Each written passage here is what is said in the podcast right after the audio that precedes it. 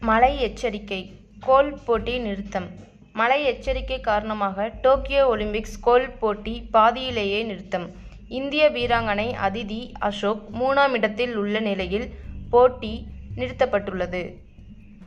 Olympics இந்திய மகளிர் அணி போராடி தோல்வி டோக்கியோ ஒலிம்பிக்ஸ் வெண்கலப் பதக்கத்திற்கான மகளிர் ஹாக்கி போட்டியில் பிரிட்டனிடம் மூன்றுக்கு நான்கு கோல் கணக்கில் போராடி தோற்றது இந்தியா. உலக சாம்பியனை தோற்கடித்த சிறுமி டோக்கியோ ஒலிம்பிக்ஸ் டைவிங் போட்டியில் சீனாவை சேர்ந்த குவான் ஹாங்சன் என்ற பதினான்கு வயது சிறுமி தங்கம் வென்று அசத்தல். பதினைந்து வயதான சக போட்டியாளரும் உலக சாம்பியனுமான சென் யூக்ஸியை தோற்கடித்து குவான் அபாரம். மல்யுத்தம் இந்தியாவுக்கு வெள்ளிப் பதக்கம் டோக்கியோ ஒலிம்பிக்ஸ் ஐம்பத்தி ஏழு கிலோ ஆடவர் மல்யுத்தம் இறுதிப் போட்டியில் தோல்வியடைந்து வெள்ளிப் பதக்கம் வென்றார் இந்தியாவின் ரவிக்குமார் தாஹியா. இந்தியாவுக்கு இதுவரை இரண்டு வெள்ளி மற்றும் மூன்று வெண்கலப் பதக்கங்கள் கிடைத்துள்ளன.